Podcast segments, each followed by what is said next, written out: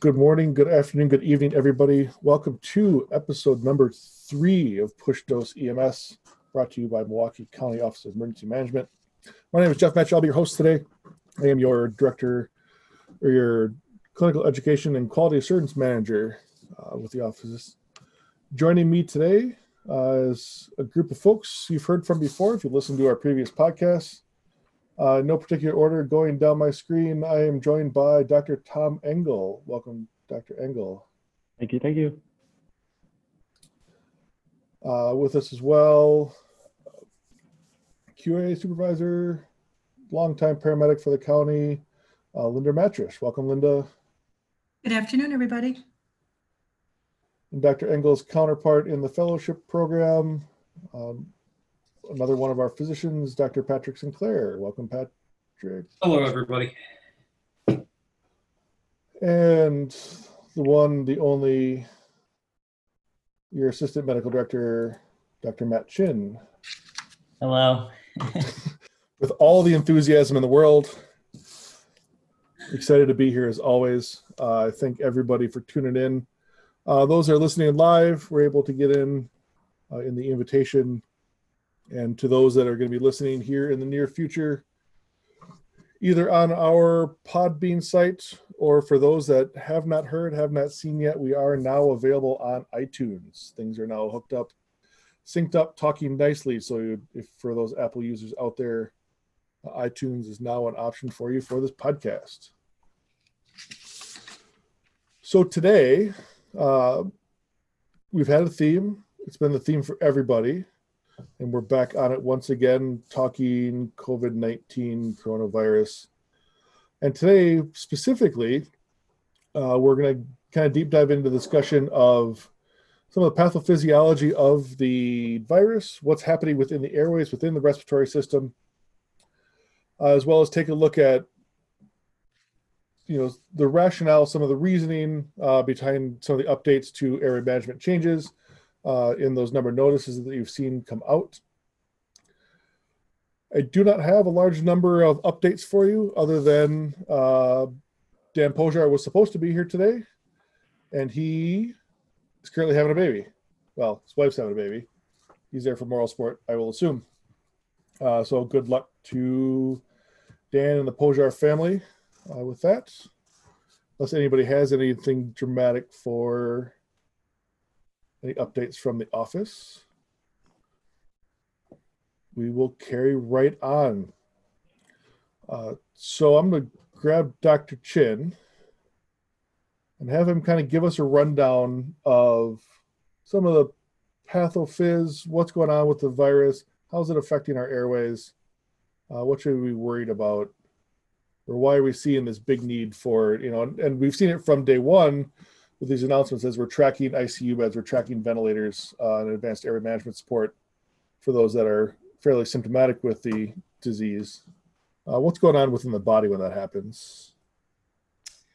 Yeah, thanks, Jeff, for the uh, introduction there. So, um, I was asked, uh, and we're going to give a little bit of a, an introduction into um, COVID 19 uh, in terms of what it does to the body and why we see all these airway um, issues related to that. I'm going to defer to my colleagues, Drs. Engel and Sinclair, to kind of discuss specifics in the number notice uh, where we address some of the clinical concerns with this.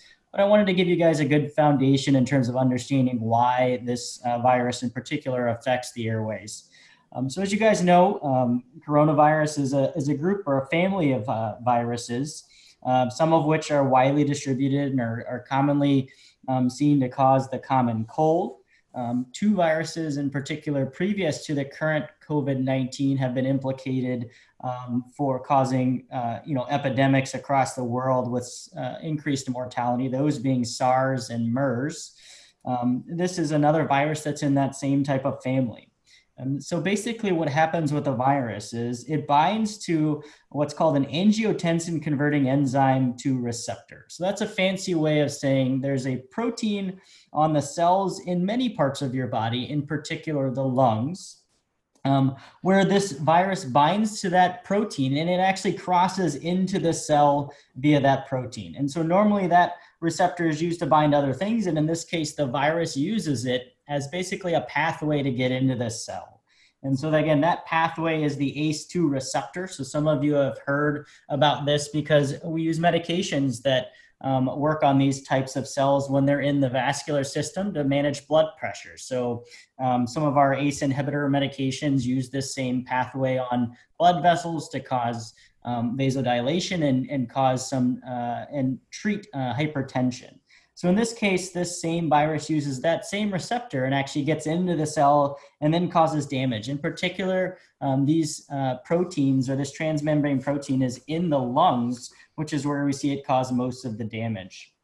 This is the same method with which SARS um, worked and originally as well. Uh, and so this is kind of something we've been um, studying and looking into in terms of ways to manage this disease. So basically what happens is the virus um, uses that protein to get inside of the cell. It results in endocytosis and translocation. So the virus goes from outside to inside the cell, um, and it goes into specifically the endosomes within the cell. The cells that we care about are those type 2 cells that are in the lungs, basically. And those cells in the lungs that this virus can get inside of and damage produce something called surfactant. And you guys have probably heard about this in classes before um, in regards to infants who need surfactant to kind of get their lungs to open up and, and manage the surface tension there. And it does the same thing in adults. It helps keeps our keep our alveoli open, allows us to breathe, prevents our lungs from collapsing, uh, and allows us to have that oxygen transfer that we need. And so what happens with this virus is it gets into those cells in the lungs that produce surfactant and it causes damage to those cells. They're no longer able to produce that surfactant. Therefore, the alveoli kind of collapse. They're not able to oxygenate. And that's why we see a significant amount of lung damage from the virus. So direct damage from the lungs as this virus basically infiltrates into these cells that are needed for us to do our normal functions of breathing and stuff.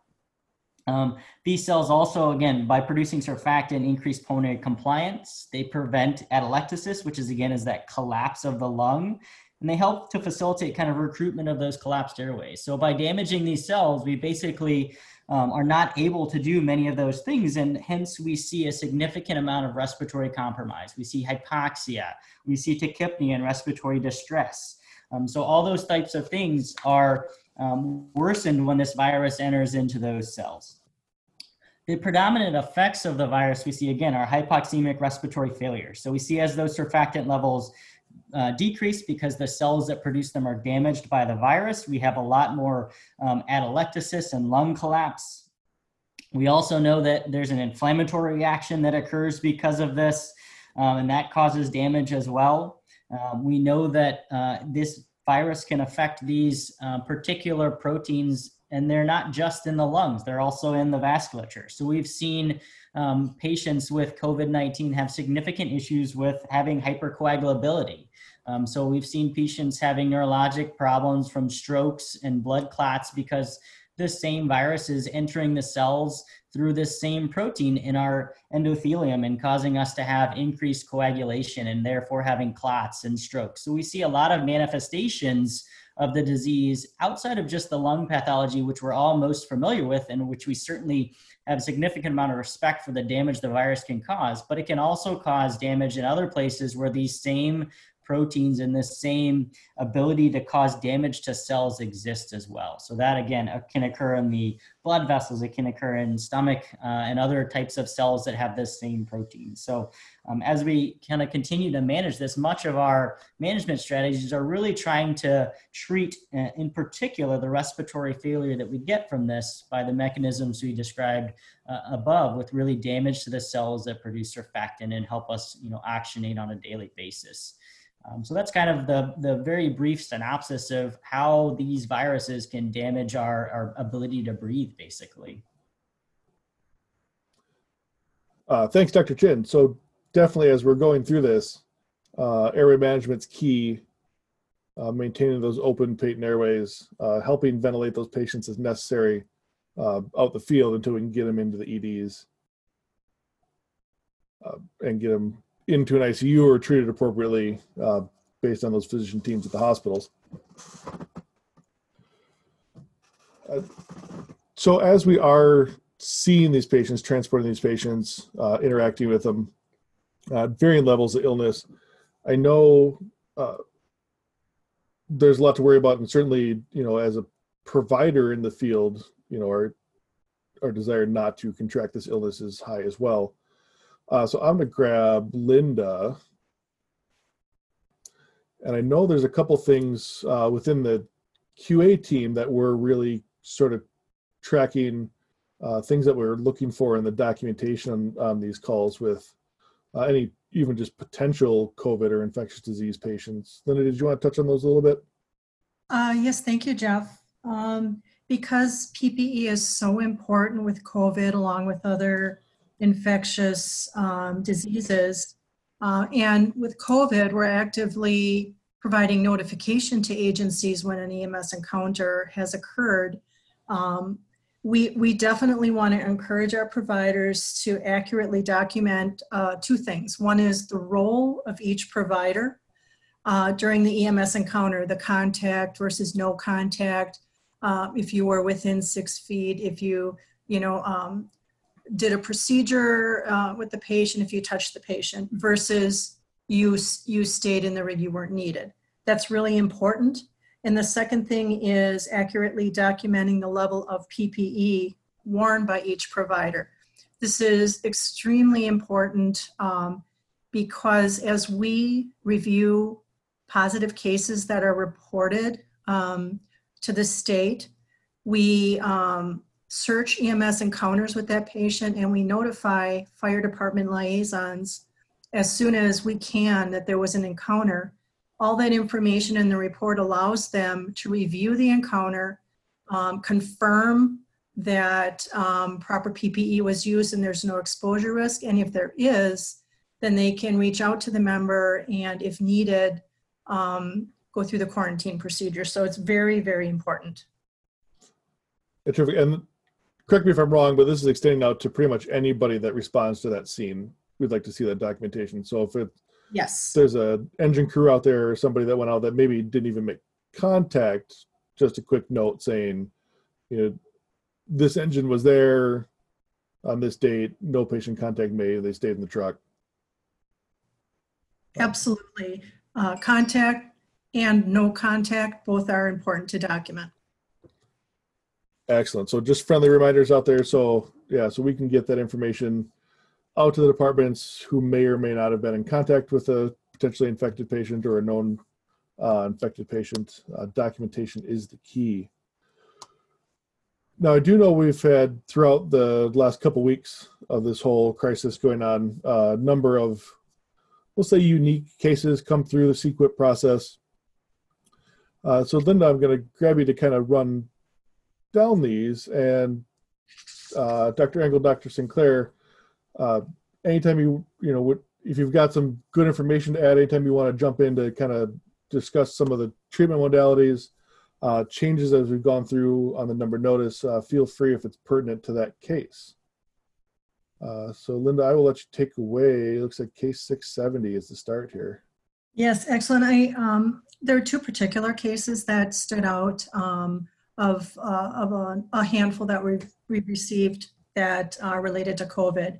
Um, in this, this first case, um, one of our paramedic units transported a patient that was a 40 year old female uh, with asthma. She also had signs and symptoms of COVID. Um, and this crew did a, a great job treating this patient. They put the patient on CPAP, they delivered the duoneb in line, they gave uh, uh, dexamethasone as well. They appropriately uh, notified EMS com and they even called the charge nurse. Charge nurse. Um, their uh, report included information that the patient had trouble breathing and chest pain. She had audible wheezing. Uh, she was una- unable to talk in complete sentences. Um, she had called 911 twice before and they had to intubate her in the past. Um, she had a 12 lead ECG. She was put on end-tidal and she was on CPAP with a PEEP of 5. Um, she, uh, she said to the crew that this was the, the worst trouble breathing that she had ever experienced. Um, and her condition remained the same during transport.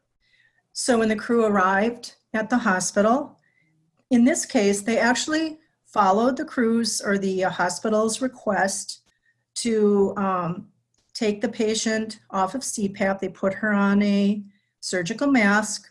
Um, they complied with those requests. They done everything right. And when they got to the room, the uh, physician in the room made the comment to the crew that that kind of um, that they reported to us um, that basically was, why are you guys doing any aerosol treatments? You're just spreading this all over the place.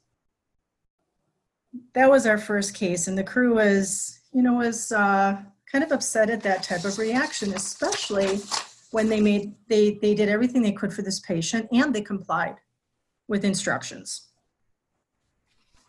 Absolutely, and that's you know that's uh, an important part, and one of those discussions that's certainly been had in the office. And I'll grab the docs here for this one. Uh, the use of these airway adjuncts, CPAP, and some of the more invasive procedures. Um, still doing that? Not doing that? Uh, you know, certainly if we're catching flack from the hospitals um, about using it, what's our best approach? I think- don't know if that's uh, Dr. I think, uh, yeah, I think Dr. Chin's going to be uh, talking to first about how we manage moving into the if a patient who's having these aerosols generalizing procedures uh, moving into the hospital setting there. Dr. Chin, do you have a comment on that? Yeah, so uh, when we talk about the transition of patients from an EMS uh, apparatus into a facility, uh, it sounds like everything was done correctly in this case. So we relayed the fact that we were performing an aerosol generating procedure to the hospital facility. Um, to the best of our ability, we complied with their particular requests. Now, what I would have to say moving forward is, and Dr. Engel and Dr. Sinclair will kind of address the use of those um, procedures in the pre-hospital setting, is that um, we're obviously, you guys are an advocate for the patient. So, you know, we're um, while we they'll discuss kind of in particular the, the limitations of, of trying to limit those procedures in the pre-hospital setting for those particular reasons they'll address we still advocate for the best patient care. And so that that that transition of care through EMS com through the hospital discussing with the charge nurse if available and having a direct conversation with them about the critical nature of a patient is very very important. Um, because we, we don't want you to do is sacrifice patient care um, for something that can be managed um, uh, better on on both ends of that. And so, if if the required procedure is something that needs to be performed um, to save that patient, uh, that that critically ill patient, then we want you to be able to continue that in the safest manner possible. Um, the hospital's uh, reasoning behind those particular procedures uh, and making sure that they have a good uh, heads up about those procedures being performed prior to arrival is because of the risk for contamination of their uh, facilities and their staff. So while everyone in the ambulance is wearing the appropriate PPE for those procedures, um, so wearing N95 masks or a higher level respirator when performing any of those procedures, the people who are standing in the hallways of the hospital, um, their uh, ancillary staff, um, their HUCs or you know techs or other nurses and physician staff who are in the hallways may not be wearing that appropriate level of PPE, uh, maybe just wearing a simple face mask or other face covering, and so they're not adequately protected against one of those aerosol generating procedures. So that's why we ask that if you um, that you have uh, you know as best as we can through our EMS com um, radio transmission a, a heads up for those facilities so they can prepare and accurately guide the the receiving um, you know ambulance into the best way to receive that patient that's both safe for the patient and safe for the staff there so while this is a this is an incredibly complex um, discussion in terms of how to, to transition someone from the ambulance into a, a room at a facility. Uh, it's something that we know you guys uh, excel with in terms of flexibility and we also know that you have the skills to adequately manage this patient and, and the resources to manage this patient uh, safely to do so. And so we would always um, stand behind the decision that's made that's in the best interest of the patient, um, that allows the facility to have the best um, warning that your arrival is, is impending and to make preparations on their end. Some facilities, for instance, may uh, allow you to continue those procedures uh, so long as you utilize a viral filter or they will provide you a filter to try to limit spread of those uh, of that nebulized or otherwise aerosol generating procedure in their uh, facilities. Um, but we just ask for some flexibility in this time. We will be meeting with those facilities to kind of discuss best practices in terms of transitioning patients from the ambulance into the uh, inpatient settings. Terrific. Thanks, Dr. Chin. Uh, before I let uh, Dr. Engel and Dr. Sinclair kind of dive, deep dive into some stuff, uh, Linda looks like you had one other case, a kind of similar situation. Yeah, why don't I go over this one and then um, I think we can uh, talk about uh, the additional comments in general. So this case is, is similar in that the patient was having difficulty breathing. Um, This was a 93-year-old patient who had had acute onset. Um, The report describes the patient as having, you know, being tachycardic with a heart rate of 128 and respiratory rate was 24. When the crew arrived on scene, when the med unit got on scene, the patient had some improvement already with high flow O2 by the first arriving company. The SAT was in the low 90s. Patient had a history of COPD. Um, they started a CPAP treatment, and the patient commented that he felt a lot better after that treatment. So the crew um, transported to the hospital. Uh, when they got there, they were asked to discontinue the CPAP treatment, and they refused. Um, so ironically, I received a second recent case with this same crew that refused again. And the staff, of course, was concerned that they may have, um, that may have caused an unnecessary exposure. And of course, they're concerned about um, their requests for how patients are brought in and have treatments discontinued and are providers complying with that request. So slightly different, a few other concerns. There was no mention of HEPA filter um, in the uh, page. Thanks. Linda. Yeah. So just to really reiterate uh, what Dr. Chin had to say is, you know, now as we're experiencing more and more of these cases, uh, good communication with EMS com, good communication with the hospitals. Let them know what your situation is coming in, uh, so they're able to prepare as best as they're able to route that patient through the hospital, and if they need to make those adjustments to help protect uh, tertiary people that might be in the vicinity of, you know, moving that patient into a room. Um, we'll work with the hospitals on, on making that as seamless of a process as possible. Yeah hey, Jeff, one of the things that uh, we were talking, mentioning earlier would be considering uh, the HEPA filter as we transition this patient into the hospital or making sure the HEPA filter is on any of the advanced airway equipment such as the CPAP, the air, uh, the supraglottic or intubation, the uh, BVM. And I think uh, Pat was hoping to tell us a little bit about the HEPA filter and kind of why we added it into the algorithm and kind of what it does here. Pat, do you have a couple seconds to talk about HEPA filter? Hold on. Oh, there we go. Sorry about that. Now he's unmuted. There we go. Good. So yeah, I mean, so one of the things first and foremost is in the CDC guidelines. Uh, CDC does recommend using a HEPA filter on BVMs and other ventilatory equipment when it's possible.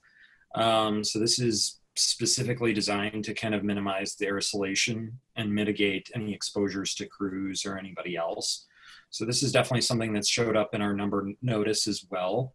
Um, you know, anecdotally, I think we've also had maybe a few cases where um, it's been tough to read the end tidal CO2 readings um, when the HEPA filter is in place. And actually, just making sure that the end tidal CO2 uh, is closer to the patient in your stack will mitigate this. You should still be able to read it okay. But if you're having problems there, a lot of that may have to do with the HEPA filter. But we do definitely advise that, and it is part of the CDC guidelines uh, to be used in the pre-hospital setting as well as the hospital setting. So, Perfect. I know a skill sheet did just go out with the application of those for those HEPA filters. Uh, any docs jump in if I misspeak here, but yeah, they should be as close to the patient as possible, really with the exception of an ITD if you're running uh, a cardiac arrest call with a mechanical CPR. right. So Yeah, sounds right. airway, ITD, then the HEPA filter before anything else. Uh, in line, we'll keep everybody um, a little bit safer, make, th- make sure things that are flowing well. Uh, also an important thing to note too, is just make sure you're mentioning that to EMS com. Uh, if you do have an advanced airway procedure in place, whether it be uh, CPAP or, you know, an adjunct in place, uh, letting them know for sure that you have this running and whether or not that you have the filter. Uh, if you if you if you don't have one on your service yet, that's okay. Just let EMScom know that you don't have one in place. Uh, some of the hospitals are adjusting sort of some of their procedures uh, if they need to bring one out or make sure that there's something in place before they come into the ED. Uh, those are there. So again, good communication. So along with the HEPA filter changes, there's certainly been a bunch of things in the number notices.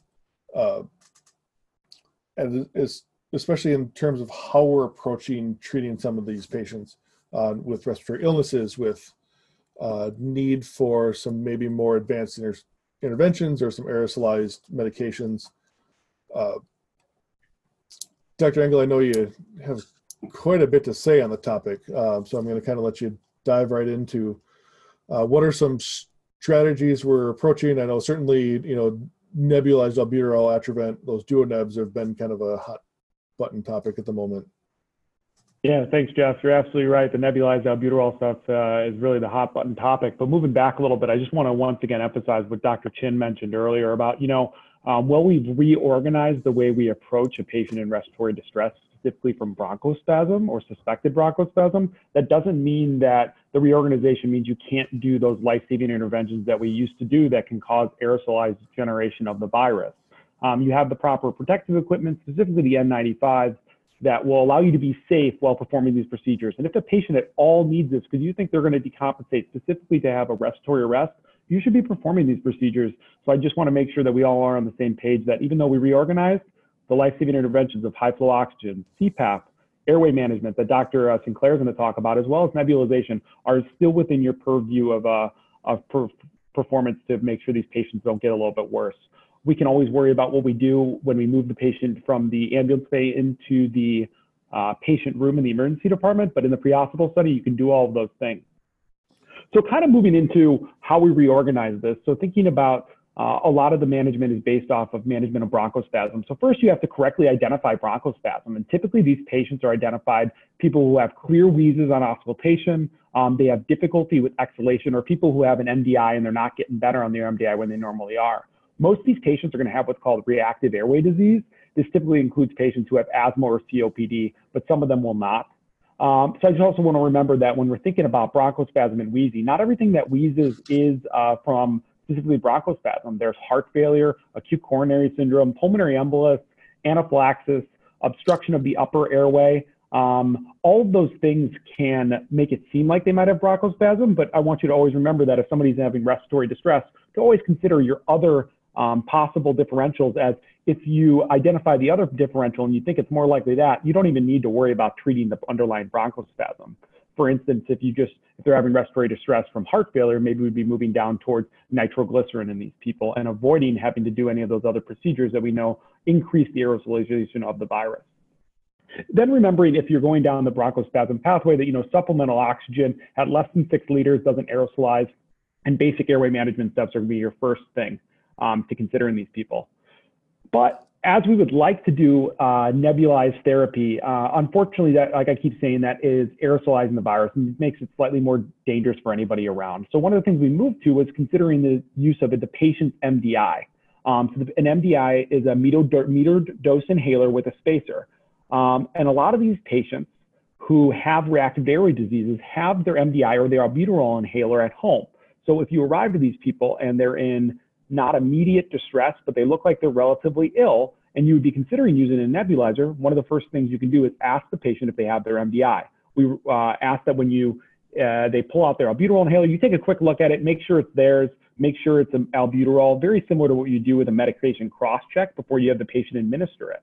And um, you know, our normal nebulization that we're doing in the pre-hospital setting are dual duonebs, which consists of albuterol and ipratropium in the nebulizer. Um, and you know, while it's ideal to get therapy to use both the beta agonist and the albuterol, as well as the anticholinergic in the ipratropium, um, we really know the beta agonist of the albuterol is really going to be our biggest bang for our buck. So our typical duoneb uh, dosing is 2.5 milligrams of albuterol. When you equate 2.5 milligrams of nebulized albuterol, that comes out to somewhere between four to eight puffs of a MDI or an albuterol inhaler. We kind of landed on five puffs as being the um, best answer, as most data shows that about five puffs of albuterol inhaler, specifically with a spacer, gets you to about 2.5 milligrams of albuterol. Now, you got to remember there is a way to use an inhaler. So the correct way to really use an inhaler is you take it, you want to shake it up, take the cap off, and then you want to stick the inhaler into the spacer. You want to have the patient blow out all the air out of their lungs, put their mouth around either the spacer or the inhaler, and have them take a nice deep breath in and hold it for 10 seconds. What you can do is you can do five of these puffs, which should take you about two and a half minutes, as you want about 20 or 30 seconds in between each puff. Um, and you would do this, uh, those five puffs every 20 minutes up to three doses. So that is our amount. We're doing basically five puffs every 20 minutes up to three doses of an albuterol inhaler. And now I want to kind of just really quickly stress about how important this spacer is. We really hope that all patients have a spacer at home um, the spacer's real, import, uh, real utilization is it can increase the amount of albuterol from the inhaler getting into the patient's lungs from about 60% up to 90 to 95%. And what it does is it allows some of that albuterol to kind of get into the spacer. And then when the patient inhales it, it actually goes into their lungs as opposed to getting into the back of their mouth. Um, so really, if the patient has a spacer, it can markedly increase the efficacy of the underlying inhaler that they're using. Um, so I want you to remember, you know, if they're in, failing on their inhaler or if the patient can't use an inhaler because there's so, much respiratory distress, we would obviously recommend that you can, if you felt you could go to a nebulizer as long as you're wearing your N95. And then some providers have asked me over the last couple of weeks the months, why don't we just all carry uh, MDIs on the rig? It's really more of a supply chain issue at this point. It's hard to kind of get them all um, sent out to all of our ambulances, and uh, all the different departments have a little bit of a difficult time acquiring these, as we are in the emergency department. The last thing to remember with the use of inhalers is that um, even if you don't, if you have a patient who has some respiratory distress and you don't feel they require any treatment from an inhaler while you're evaluating them, it'd be great if you could have them bring them into the hospital for us, as we often end up, maybe the patient gets worse and they end up needing it here while they're in the hospital. Um, Jeff, does that kind of answer some of the questions we have about why we're using inhalers and how we're kind of using them in place of the nebulizer? Yeah, and just to clarify though, if you have a patient significant wheezing, that asthmatic patient doesn't have access to their inhaler, we should or should not still be using a, our own nebulizer if we have the appropriate PPE? Yeah, that's a good point. You know, if you think that this patient is at high risk of decompensation because of that current wheezing, and they do not have access to their home MDI or inhaler, um, then you should absolutely be moving forward with nebulized uh, as we would before. But if you felt that this patient had some wheezing, they were stable with relatively stable vitals, you didn't think that they were going to decompensate on the way to the hospital, it would be reasonable to move through some of the other steps that we've listed in the number notice prior to starting um, uh, albuterol nebulization. Okay, excellent. So yeah, work through your steps, but yeah, if it's going to be best for the patient and they're going to decompensate significantly, then we can if necessary. Absolutely, absolutely. And I'll be honest, you know, we're, um, hopefully in the next couple of minutes, I'll be able to talk about some of the other steps that we've listed in the number notice. But there are going to be patients that are going to have some wheezing, that are going to be hemodynamically stable, where it might be reasonable in these scenarios for EMS to do very minimal for these people. Um, we recommend some of the other stuff, such as steroids and epinephrine, that we're going to talk about if they're getting relatively ill. But it is okay in these scenarios if the patient does not have their home inhaler, is not very ill, looks very stable, that EMS does very little and does stable transport with vital signs monitoring um, on the way to the hospital for these people. Terrific. And yeah, and since you brought it up, I might as well let you just keep, you're on a good roll here. Uh, if you want to talk about some of those steroids and some of those alternative options to, you know, an albuterol inhaler or lack of MDI and some other things that we can do for them. Yeah, absolutely. So, you know, the next thing we kind of have listed on there down your algorithm is you can't really use a patient's MDI is really the consideration of use of steroids. Now, you know, our, our counties really held steroids or had steroids available for, for years. Um, so you all should be pretty familiar with dexamethasone that you carry, but I want to kind of talk to you about why we consider it in uh, these reactive airway patients.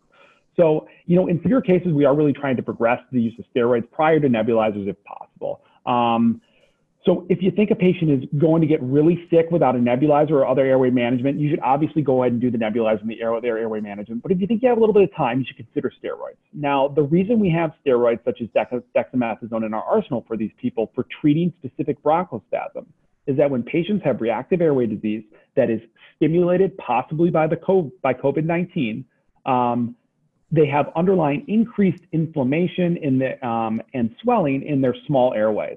Uh, steroids work really, really well for decreasing inflammation. Um, unfortunately, you know, steroids don't work horribly quickly. They tend to take hours to really start working, but that doesn't mean that they don't have a significant impact on the patient's overall outcome. And just so I want you to remember, you know, not everything that you do in the pre-hospital setting, you're able to see an immediate effect. We like nebulizers because we're able to see immediately the patient's getting better. We like IV fluids because it immediately raises the blood pressure. But at the same time, you also do things such as give aspirin in patients with possible acute coronary syndrome. And that doesn't help them right then, but it does help them their long-term outcome. So we do a lot of stuff that influences long-term outcome, and steroids is one of those things. So our current dose of dexamethasone is 0.5 milligrams per kilogram to a max of 16 milligrams. We typically give it as a slow IV or IO push over three to five minutes. Um, you can also give this IM or PO. Um, PO being a great route for pediatric patients as they tend to not like needles, which I'm sure you all remember. And when you give it IM, it's typically given as a nice big bolus. So here's some data about why steroids can be beneficial in patients with reactive airway disease stimulated by possibly coronavirus.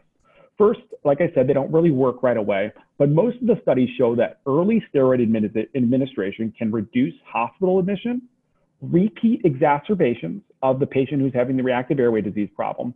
And in kids, it can get them home from the emergency department much faster and prevent, prevent their admission to the hospital. The more severe an exacerbation is, the more likely steroids are to influence a patient's outcome.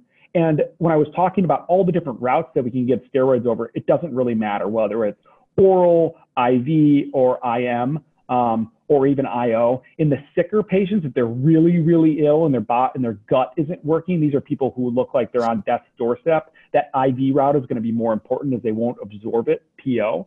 Uh, but for most patients, the route doesn't really typically matter.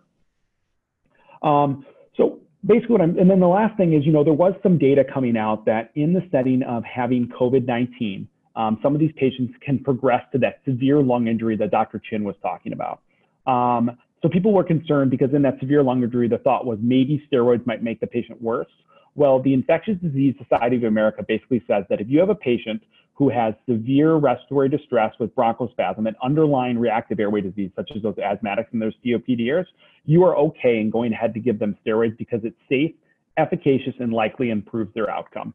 Um, and just so you know, you know, I went and confirmed this with the pediatric uh, team at Children's Hospital of Wisconsin, and they are still using uh, steroids in their pediatric patients with bronchospasm who may or may not have coronavirus. So it's it's it is still indicated in these people. Does that kind of make some sense, Jeff? Do you have any questions about the steroid use in uh, possible COVID patients with bronchospasm?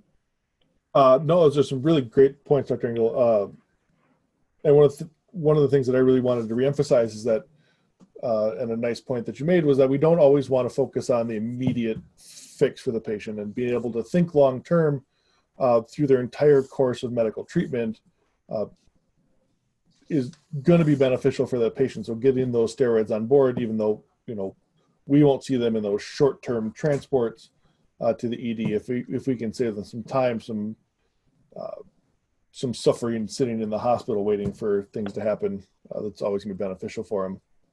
Yeah. And, you know, there were some good studies done out in New York in the early 2000s that basically showed there was some benefit if EMS providers provided dexamethasone or any other steroid in these reactive airways patients. So we have some good data that this is a reasonable thing to consider.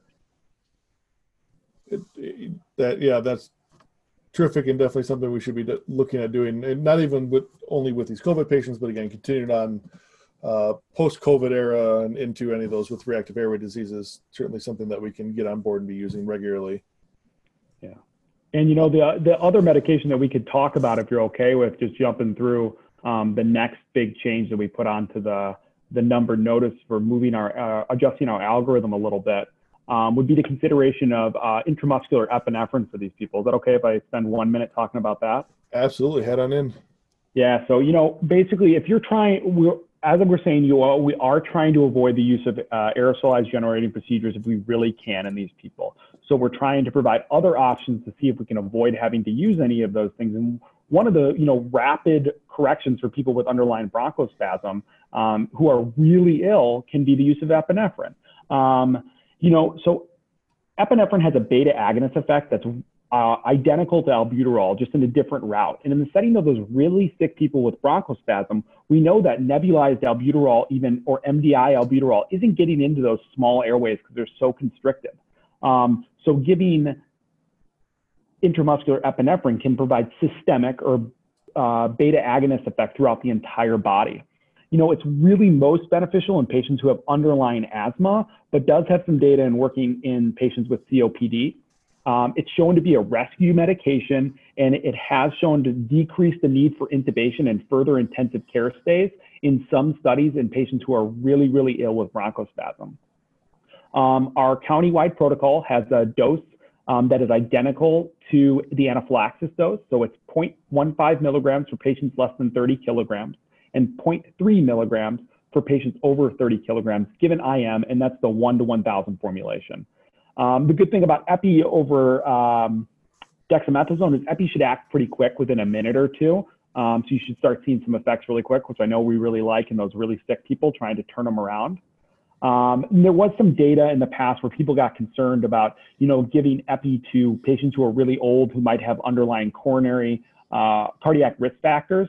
And you know, uh, in studies that used IM epi in patients with anaphylaxis who were elderly, it didn't really seem to show any increased risk of cardiovascular complications.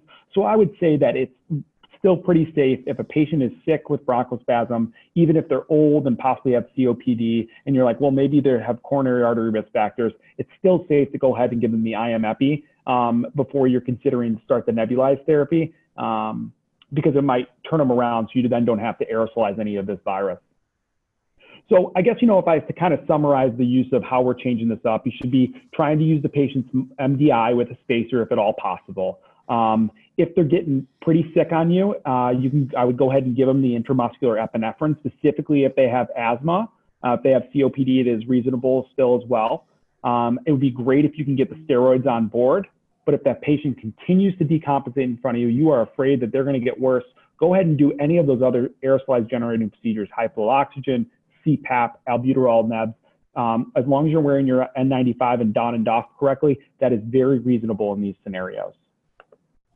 That's a lot of great information. Uh, it's really good treatment modalities, um, and not a really dramatic change from what we had been doing, um, aside from the use of the patient's MDI, uh, which is not something that was would be considered typical in the in the pre-hospital setting, but certainly in these times, certainly something worth considering if the patient if we have access to one. the question then becomes, as we go through this and we're treating this patient and we're going down our medication list and we're treating with everything that we've got and eventually we lose that airway i know there's been some concern and some changes to how we're progressing from conscious awake patient who's receiving cpap or medications into okay now i need to take this airway uh, because i no longer have a gag reflex i no longer have someone in place. Uh, certainly we have the option, as always, between ET tubes and and supraglottics. Uh, but I do believe, certainly in the number notice, that there was an opinion, and I'll let Dr. Sinclair kind of touch on that uh, bit on which route we should be angling down. Yeah, thanks a lot, Jeff. And that was that was an awesome job by Dr. Engel. And so, yeah, uh, when all else fails, I mean, first and foremost, you want to maximize your medical management uh, to the best of your ability, as we just discussed. But when all else fails, the way way we're going with the numbered notice on this is that we'd want you to have to go with a supraglottic airway, so a king tube, and, for most of most of the uh, agencies in the system. Um, part part of the reason for this is actually just taking uh, data and information that well, we have from the great airway debate that's been going on for now several years within EMS. Um, you know, you look at the PART trial, you look at the uh, Airways 2 trial, and you know that a supraglottic airway, uh, based on the data, uh, one has a much higher first pass success rate, and two uh, is actually um, uh, a little quicker to be getting getting that in. Um, so, in the process of these mechanisms themselves, um, it actually then mitigates or minimizes the effect of an aerosolizing procedure and putting crews at risk at this point. So that's part of part of the data that we we're looking at that makes that change is what is the easiest way to take this airway uh, that doesn't create an aerosolizing generating procedure, right? You're in, intubating someone with a video laryngoscope or, you know, and you, you tend to be a lot closer to the patient. You have to take a little bit more time with that patient. Um, they're getting sicker on you a lot quicker. Um, you can you risk also a lot more secretions and aerosolization because it's a longer procedure. So that's kind of why we favor supraglottic airways in this case, and this has kind of been borne out by some of the case studies and data that we are pulling out of this COVID response. Um, furthermore, some of the other stuff that's been going on more in the hospital setting is that endotracheal intubation has been shown to actually, uh, patients tend to do, COVID positive patients tend to do a little bit worse. Um, and again, those, those are studies that are still um, bearing out, but that's so far what we're seeing. So we are trying to avoid at all costs having to intubate the patient and you maximize your medical management. Of course, um, if that all else fails, we'd rather you go with a supraglottic device because that's going to be a lot safer and minimize all that that aerosolizing uh, procedures based on the data that we've seen so far. Uh, does that help you with the question? Absolutely. It probably keeps your face a little further away from theirs too. Definitely, definitely does. Excellent. Thanks so much. Uh, one other thing to note, especially going back to Dr. Engel's uh, discussion on the use of a patient's uh, own MDI, uh, make sure you refer back and just keep that good practice of using the medication cross list, cross check uh, in in place, and, and you're working with your crew members. Not all inhalers are created equal. They might not all contain albuterol. So making sure you're doing a good check of actually what you're giving that patient, what's in there uh, before we start administering some medications to folks. And look at that, we are right on time for the day. I will open the floor if anybody has anything else they'd like to add. Any notes on COVID or anything else that you feel we should discuss?